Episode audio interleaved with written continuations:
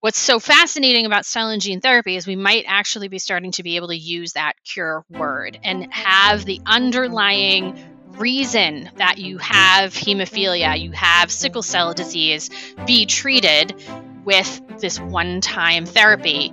And it's a very different place to be in than taking a chronic therapy for the rest of your life. That's Sarah Emond, President elect of the Institute for Clinical and Economic Review, commonly referred to as ICER. ICER's goal is to evaluate the clinical and economic value of medical treatments and technologies to promote fair pricing and better access to effective healthcare. Sarah joined ICER almost 15 years ago as its first chief operating officer and has been an integral part of the organization's development and impact. She joins us to talk about one of the fastest growing areas of pharmaceutical research, investment, and life saving potential cell and gene therapies. I'm Ellen Kelsey, and this is a Business Group on Health podcast conversations with experts on the most relevant health and well being issues facing employers. Today, Sarah shares insights from ICER's research on the growth of cell and gene therapies and ways to finance these high cost drugs. In the next 10 years, the supply of cell and gene therapies is projected to quadruple. These numbers are more than just data, they reflect a shift in medicine toward potentially curative therapies. Today's episode is sponsored by DayTwo, a precision nutrition solution using the world's most advanced proprietary microbiome science.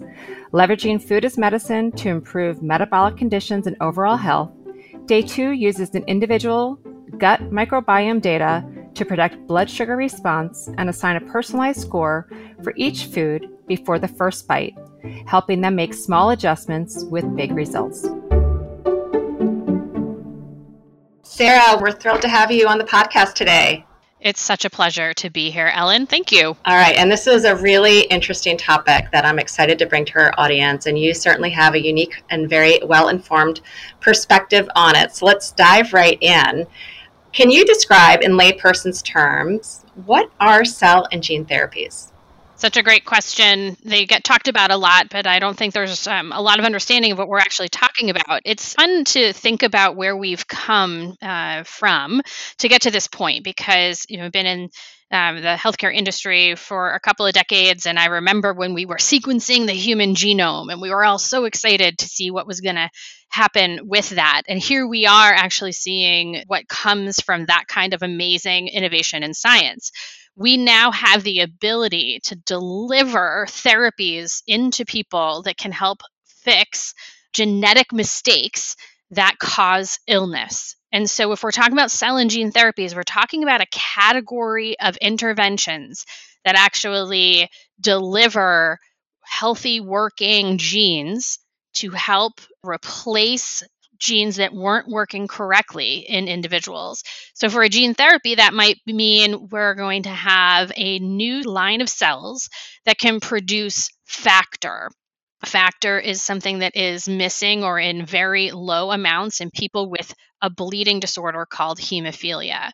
We might be talking about a cell therapy where we actually take cells out of uh, a person engineer those cells to become basically an army to fight cancer. And we put those cells back into a person and they can go and target cancer cells, destroy the cancer cells without destroying other healthy cells, which many of us have experienced in our families as a side effect of some of the current treatments for cancer. So, cell and gene therapies are a category of treatment that are meant to be one time interventions to cure, potentially cure, very serious disease. Okay, we're going to come back to that one-time intervention part in just a minute. Um, but I, th- I think you just answered this. So, how are they different from typical medical treatments? It sounds like it's actually taking the cell, taking the gene, re-engineering, retooling them, and then reinserting them back into the individual to combat, treat the disease. That is different than other traditional medications. In what other ways? So, kind of again, layperson's term, how would you kind of describe these from other traditional medications? I think the big difference is to think about treating the root of a disease versus treating the symptoms of a disease. So, a lot of the therapies that we've developed, and there's been amazing innovation in spaces like rheumatoid arthritis and Crohn's disease, those therapies treat the symptoms of the disease or treat some part of the condition to help alleviate symptoms. But it doesn't cure you of the underlying disease that you have. What's so fascinating about cell and gene therapy is we might actually be starting to be able to use that cure word and have the underlying reason that you have hemophilia, you have sickle cell disease, be treated with this one time therapy. And it's a very different place to be in than taking a chronic therapy for the rest of your life. And that's the big distinction that also I know we'll talk a little bit about the payment piece of this because we're not talking about something that you're paying for every month for the rest of somebody's life. We're talking about paying one time for something that's trying to address and cure the underlying disease. Super helpful. All right, and you just mentioned a couple you know, sickle cell, hemophilia. What other diseases, conditions are typically associated with cell and gene therapy treatments? Yeah, on the cell therapy side, we've had a lot of amazing innovation um, in the blood cancer space. So, this is the idea you can take cells from somebody, modify them, put them back into the body, and they can target and treat the cancer cells circulating in your blood. Think leukemia, lymphoma. On the cell side, we see a lot of innovation happening in very rare conditions like Duchenne muscular dystrophy, a particular type of inherited blindness, which was actually the first gene therapy approved in the United States. And we have that um, sort of being the first foray. What's really interesting, and they're years away, is are we going to see some of these cell and gene therapies addressing more common conditions I heard recently about something in development for treating high cholesterol, something in development for macular degeneration. These are very common conditions, and if we are able to fix the sort of genetic underpinnings of what creates these conditions, we're going to have a whole other conversation about what that means for um, a health system trying to pay for these sometimes very expensive therapies for common conditions. Okay, you are doing such a nice job of setting the stage for so many topics I want to delve into with you. So, for many of the ones that you just mentioned, these are very, very sick patients with very complex conditions for whom these therapies truly could be life changing, if not life saving. Is that correct? It is. One of the examples that will stay with me for my entire career is a review that we did at ICER for spinal muscular atrophy, a condition in its most severe form that leads children to die by the age of two. And the advent of a gene therapy that again went and corrected the underlying genetic cause for this muscle wasting disease is transforming lives. These children are thriving and hitting milestones of any other kid. Uh, I heard a story when I we did this review of a family. They had lost their son to spinal muscular atrophy. And the advent of the gene therapy actually gave them the courage to try to have children again.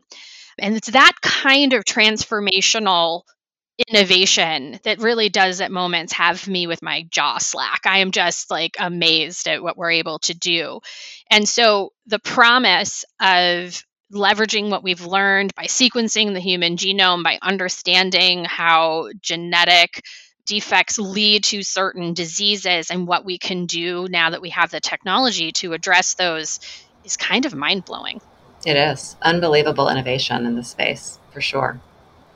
If you could maybe give us a little bit of a walk back in time and the history of cell gene therapies, FDA approvals, you know, anything that would be notable that you'd want to call out of how we even got to this place of having these therapies available. Well, there's been a, several policy choices that we've made over the years that have set the groundwork for being able to have this type of innovation. It's not just on the science side. One of them is the Orphan Drug Act, which was a policy passed by Congress that said, hey, there's not a lot of incentive right now for for profit biopharmaceutical companies to develop drugs for conditions that only impact a few people because in that case you know they might not think that they can recoup their investment because there's such a small population. And the orphan drug act helped spur innovation in the area of treatments for rare conditions by saying here are some policy levers we can pull to make that easier whether it's research and development credits or more interactions with the FDA to make sure you're developing the research program correctly in a way that was most likely to lead to approval has really been transformational for people with rare conditions. We still have a long way to go. There's something like 5,000 different rare conditions, and we only have a fraction of them that have effective treatments. But that's one sort of policy choice that we made to incentivize and accelerate innovation in that space. The other is related, which is the accelerated approval pathway. This is a pathway that was developed to say, hey, instead of only judging whether a drug works on what we call a hard endpoint, like a clinical outcome. Like, did it prevent heart attacks and strokes? Did it lead to uh, fewer bleeds if you're a patient with hemophilia? Accelerated approval says for some very serious conditions, we're okay with what we'll call a surrogate outcome. So instead of waiting for the results of whether or not heart attacks and strokes are prevented, we'll say lowering LDL, the bad cholesterol, is an okay marker to get approval or raising the amount of factor that's the blood clotting agent in patients in hemophilia need raising that is okay and maybe we don't need um, data on the amount of bleeding or long term outcomes that it prevents. What that did, the accelerated approval pathway, was really helped get more drugs approved for serious conditions to more patients faster. Now, importantly, with accelerated approval, the social contract, if you will, was that those manufacturers then needed to do additional trials to make sure that the drugs actually worked and they weren't only working on that surrogate outcome. We've had mixed results about how often industry is holding up that end of the bargain. We do have examples where things were approved under accelerated approval that ultimately didn't show benefit to patients. And so we need to make sure that when we're talking about these pathways and how we're getting to these amazing innovations in cell and gene therapies, but that we also have the ability to know whether or not they work. So I would say, from an industry perspective, an FDA regulatory perspective, we've laid the groundwork to be able to get these cell and gene therapies to patients. Um, but we also have a commitment and a responsibility to make sure we get that long term data to know how they're ultimately helping patients. That's really helpful. Thank you. You've alerted to some of these earlier, but let's go through for all of the unbelievable promise, potential, and benefit that comes with these therapy, there are also some challenges. So let's go through what some of those are. You mentioned cost. You just mentioned kind of long term effectiveness. Let's elaborate and what else would you add to that list of potential challenges? Unlike some of the other therapies in our system, whether it's what we'll call a small molecule, this is a drug that through chemistry you can basically make in a lab, or even a biologic, which is something that is grown in cells, extracted, and then often infused into people we have made, uh, especially in the small molecule side, a lot of innovation on the manufacturing and how efficient we can do that. Even on the biologic side, it's it is more difficult and more expensive to develop a biologic, but even on that manufacturing side, we've been able to make really good progress. What's interesting about the cell and gene therapy space is because it's so new, we're still in a place where we need to learn efficiencies and get some additional ability to manufacture these things more easily. Now, there'll be a rate limiting step here because if it's a cell therapy like we were talking about, that's actually taking cells from somebody, engineering them, and putting them back in. We might on the margins get a little bit better or more efficient at doing that, but that's a very complicated medical procedure to manufacture those cells. On the gene therapy side, because often gene therapies are using a vector, usually a virus, not a harmful one, to then deliver the new genetic code, that's a pretty complicated process for doing that type of work. So, right from the start, depending on how you think about pricing, if you think about it, if you're a for profit company, you need to be able to charge at least enough to recoup the cost of making the drug, not to mention all the costs of doing the research and the development and getting through FDA approval. And that's an area where I don't think we're having that conversation enough going, okay, these things are difficult to manufacture and expensive. And so, how do we think about that when we think about the sort of challenges of developing more cell and gene therapies, especially if we want to think about doing so in a way that's affordable for the healthcare system? That's a big one for patients. For you know any payer of these services, that is a considerable one. Especially as you referenced earlier, that some of these might be for more common conditions that will theoretically impact a larger swath of the population. That's right. And that's where we need to be doing our very best as a healthcare system of not doing it the way we've always done it. we need to be talking with all of the different stakeholders, having honest conversations about budgets and trade offs and long term value instead of what has gotten us here to this point, which is maybe picking the highest price you think you can, and then a payer system that might say, well, I'm going to make it really hard to get through some coverage policy choices, and then ultimately nothing but frustration for patients and their physicians trying to get access to some of these therapies. So, if there's any call to arms of this conversation today, it's we have to kind of leave the status quo behind when we think about paying for and making these new therapies accessible for patients. So, when you talk about accessibility, it's not just the cost. Are there other things that you would call out from an accessibility perspective? Are physicians well informed? Do they know when to use these therapies? Are there other issues related to accessibility from a manufacturer supply side, health equity access? What else would you call out around uh, accessibility? The health equity one for me is top of mind. With a lot of these interventions, whether it's a cell therapy or a gene therapy, you're talking about them being delivered at centers of excellence at academic medical centers. That's where we have the expertise. They've been involved in the clinical trials, they have the infrastructure for actually delivering the therapy, they have the expertise in knowing how to do so safely and how to do monitoring.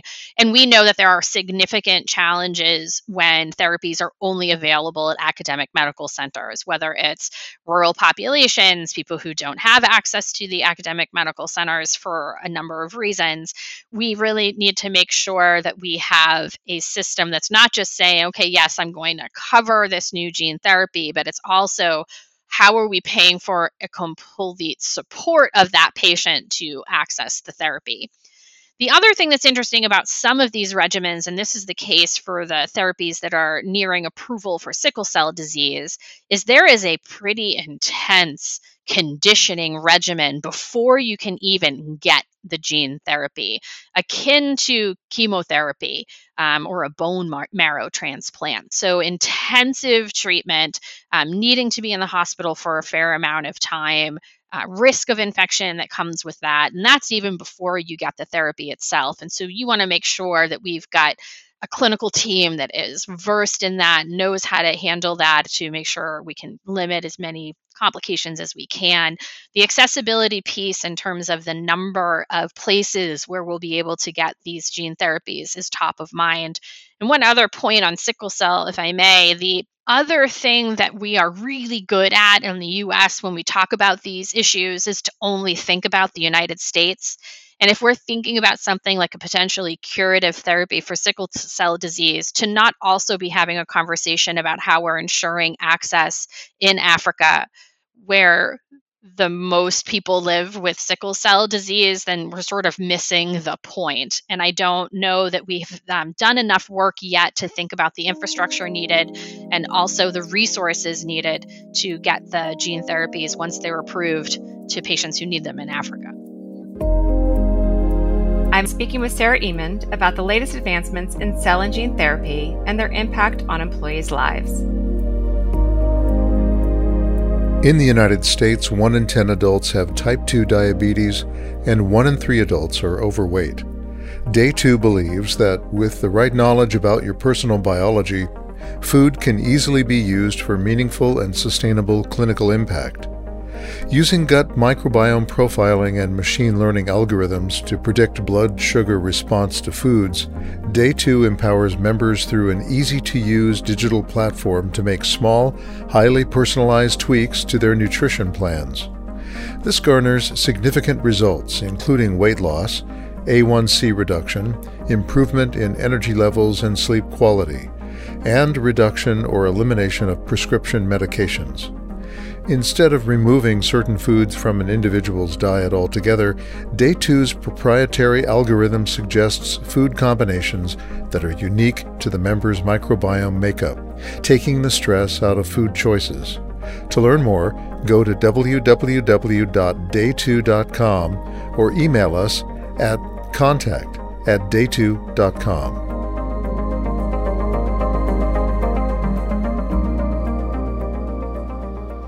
You mentioned long term studies. Is there anything around the safety of these drugs that is still a question mark to be determined? I, I don't want to cast you know any doubt that these aren't worthy, worthwhile drugs, but we just don't have a long enough study horizon yet to look back on and say for sure these are one time interventions, these are potentially curative. So, anything around the safety side of things or the effectiveness side of things that you would call out? I think you've hit on two of the biggest questions that we face as we see more and more gene therapies get approved. So, on the safety side, we've got data for some of these gene therapies, five years, now approaching 10 years. And there are some signals that we're watching, and they do differ by therapy. Uh, but generally, we're seeing a pretty good safety profile. But again, we've got five, ten years kind of a cousin to safety for me is that we don't know a lot about what happens if you need another gene therapy. So, if you use the typical vector, there's a very common vector, AAV, that's used for delivering gene therapies. There's a school of thought that says you're actually not able to ever get another AAV therapy again because your body has developed antibodies to that the the virus that delivered the gene therapy. So that's sort of adjacent to safety and just thinking about what it means to make a decision to deliver a gene therapy at a certain point when there might be better therapies that are coming down the line. But the second, and sort of the second cousin to that, is that we also don't know a lot about the durability of effect there was talk about the spinal muscular atrophy gene therapy being curative and that we expected that it would be a lifetime of benefit. Interestingly, and we need more data on this, but we know that there's a lot of patients who get that gene therapy who then actually start getting another therapy for spinal muscular atrophy. That's something that's a chronic therapy that they're then using a few years after they get the gene therapy. Now, is that because the gene therapy was starting to wear off? Is it because we have neurologists who might just want to do a belt and suspenders approach and use every available tool in the toolbox? Questions that still need answering. But given that at most we've got a decade of data for some of these gene therapies, we really do have a lot of work to do to understand the durability of the effect. Now, that said, some of these therapies are still going to be quote unquote worth it even if the, th- the duration of the benefit is only five years or 10 years. But that then gets into how we think about paying for them and paying for them over time in a way that can kind of protect the social investment in these while we have these unanswered questions about durability of effect. All right, so let's go to payment what should we be thinking about? You said we need to think differently. That's the call to arms to the industry is to not do it the way we've always done it. So, what would you offer as alternatives when we think about financing and payment for these types of therapies? I think that this is an area where we need to realize that because of the uncertainty, because we don't know how long the benefit will last, but some of the pricing decisions that are being made by industry are assuming a lifetime of benefit, that we need risk based, outcomes based contracts for these therapies. So that would mean, and they can come in different flavors, but that would basically ensure that the ultimate payer, whether it's Medicaid or a private payer or the VA, has some ability to either get money back or they only pay over time for patients who meet certain clinical milestones. This would allow us to feel as though we are paying for value. So if we have the ability to pay um, 20% of the cost over five years for patients with beta thalassemia, we know that if they end up needing to go back on transfusions to um, treat their beta thalassemia, we know that that therapy is no longer working for them. We'd either stop paying for it at that point or we'd have the ability to get some of the money that we had paid up front back in, in a rebate or a refund. There are also attempts to think about pooling resources to pay for these because if you're a medium sized or smaller self insured employer, this could be a lightning strike. If your total benefit for your total spend for pharmaceuticals is a million dollars a year, and then there's a child born to one of your employees who has spinal muscular atrophy, and you get a bill for $2 million that's a lightning strike. So, what if that small employer was part of a larger pool of employers? So, a risk pooling approach, paying a fixed amount to be part of the pool, but that means if I have a patient or an employee who needs access to one of these therapies, I'm not then paying anything additional for that gene therapy because I've already sort of paid into the risk pool. We also know that reinsurance is a potential avenue that that employers can use to basically say if my insurance costs, my health insurance costs go above X amount, my reinsurance policy will protect me. The problem with reinsurance is we're starting to see it is that might be great once, but if you get then a second um, uh, incidence of the same condition needing a gene therapy or a different gene therapy, you might see your reinsurance premiums go up too high, and then you're back to wondering, well, how am I going to make all of this work in terms of um, managing my budget, but also providing access to patients? And are all of those theoretical, conceptual ideas, or, or are you seeing any of those in practice being deployed today? I've actually been pretty impressed the way that the industry is leading on the outcomes based contract side. So, Bluebird Bios, the manufacturer of that beta thalassemia gene therapy I mentioned, and they were very clear from the beginning that they were offering an outcomes based contract that basically said that if any patients were back on a transfusion at five years, there'd be some sort of refund depending on when they went back on onto the um, transfusions. Um, I know that BioMarin is doing this for its uh, hemophilia gene therapy. I think what we're hoping to see is that there's willingness on the payer side to enter these and infrastructure to support payers doing this. And I'm thinking specifically about payers like Medicaid that don't necessarily have a big staff who can adjudicate these sometimes complicated outcomes based contracts. So there is actually a proposed demonstration project from the Centers for Medicaid and Medicare Innovation that would say, well, hey, maybe CMMI is the organization and the place that we will sort of house and administer these outcomes based contracts on behalf of Medicaid departments so that we don't have each state trying to build up the capacity to do it. And so there's some work being done, and I am excited about some of the outcomes based contracts that we have seen, the demonstration project from CMMI.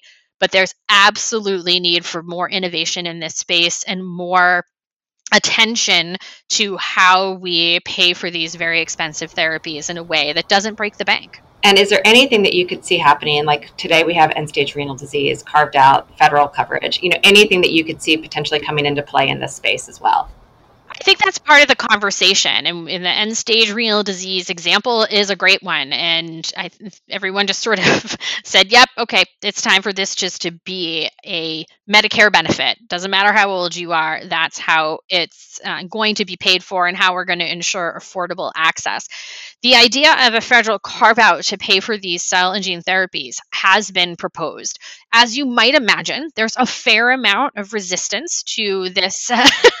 this um, uh, this idea um, because of the slippery slope argument that it's going to lead to more government intervention in healthcare and potentially a single payer. But I also think it's a moment to say, let's at least talk about the pros and cons of that approach because it doesn't have to be that it's a death knell for innovation. There's the possibility of the federal government being more willing to pay a value based price and not just want a low price because they see sort of the ultimate return on investment for doing so. So, just a quick side note one of the reasons we have a lot of payers who worry about paying for these therapies is that family might leave their plan in two years. And so they've made this very big upfront investment, but then it goes off to another plan to basically, quote unquote, reap the benefit. Now, my argument to that is well, and then if someone leaves your plan, you're going to get someone in your plan whose gene therapy was paid for from somewhere else. And so maybe it washes out. But you could see this federal carve out making sense from if they're willing to pay the value based price, which in often cases is millions of dollars because of the magnitude of the benefit these drugs bring. So, to be continued, Ellen, on whether or not we're going to see some real action on a federal carve out. Well, let's talk about you and your team have a paper coming out. Uh, let's tell the audience a little bit about that. So we have been working on this issue for a while. There's a paper we did a couple of years ago that said, How are we going to pay for gene therapies? And this was about five years ago. Well, it turns out we still need to be having this conversation, and we're happy to be leading it. With our policy leadership forum, we'll be talking about this in person in December. And then next spring, March, April timeframe, we'll be putting out a white paper that goes through all of the different options for paying for these expensive gene therapies. So we'll touch on the outcomes based contract, the reinsurance, the risk pooling, the federal carve out. And what our white papers do, the ones that we develop with the policy leadership forum, is not necessarily say this is the way we should do it. It's a menu of options that go through the pros and cons and sort of take a deep, honest look at what the trade offs would be with some of these approaches. And so we're excited to be working on that, and we hope that it'll be useful to con- to to contribute to this conversation. So stay tuned for that uh, next spring. All right, we'll be eagerly awaiting it. Thank you. You've mentioned already a couple considerations for payers, knowing our audience, mostly self funded employers. What else would you offer to them as they're considering use of these therapies within their population? I think from an employer perspective, I would encourage them to start from a place of excitement, whereas some of these conditions might have meant incredibly challenging absenteeism, people dropping out of the workforce to care for uh, a sick child. We have the ability now with some of the gene therapies to return people to full productivity, whether they're a patient or a caregiver. And so I would be excited if I were an employer because I know your members are so interested in the health and well being of their employees, not just because of the productivity, but just because they believe in them. And so that as a starting point for me is something I want and hope that the employers kind of hold and then don't necessarily panic when you see the dollar sign. so you might see the dollar sign, and sure, a little bit of panic is perfectly appropriate when you see a price tag of $2.1 million. But also be thinking about the power that you have to push your partners, whether it's your payer partner, your pharmacy benefit manager, your reinsurer, to offer up products that make sense what makes sense for your budget, what makes sense for access, sort of centering that access question for those conversations is something the employers can bring to these conversations that you won't necessarily hear from some of the other participants in this conversation. So I would say that the employers have a lot more power in this than they might think because they can hold all of their partners to a standard. And that includes putting pressure on the manufacturer side to do risk bearing, outcomes based agreements, to think about value based pricing and not just pricing it as high as you possibly can. Employers have an opportunity to really push all of the other levers and pull the other levers in the system to do better by the ultimate goal of getting these to the patients who need them. And I always like to wrap on, uh, you know, a note of optimism. And as you think about all the unbelievable potential and opportunities and advantages of these therapies, let's close out with some things that give you hope as you look to the future in this space. I think we're going to meet this moment. I don't always bring a lot of optimism to conversations about how we fix drug pricing and access in the US healthcare system. But I think that the science and the magnitude of the benefit that these therapies are bringing to patients is so large that we don't have any choice but to figure out how to do this in a way that's sustainable. So as I'm looking to the future, I think this is the moment where we might see people shed the sort of status quo or reverting back to the way they've always done things and not really coming to a conversation about how to maybe do this differently. And so eh, that coupled with the pipeline we have of cell and gene therapies for both common and rare conditions is making me pretty pumped for the future. Uh, as long as we can all remember that at the end of the day, we really can do this in a way that's sustainable if we really center value based pricing and access in that conversation. So I'm still pretty optimistic. Sarah, that was great. Thank you for joining me today on such an important topic in a really robust and rapidly evolving field with unbelievable potential. So, thanks for breaking it down for the audience and uh, look forward to staying in touch and, and keeping an eye on how this evolves in the future. It was my absolute pleasure, Ellen. Thank you for having me.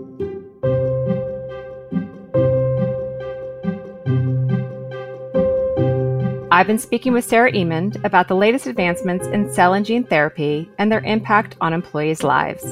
This rich pipeline of cell and gene therapies has the potential to transform care for the over 300 million people living with a rare disease worldwide. I'm Ellen Kelsey, and this podcast is produced by Business Group on Health with Connected Social Media. You can help support this podcast by sharing with a colleague and leaving a review. To access other valuable insights and stay updated on the forefront of health and workforce wellness, make sure to subscribe to our podcast and visit our website at businessgrouphealth.org.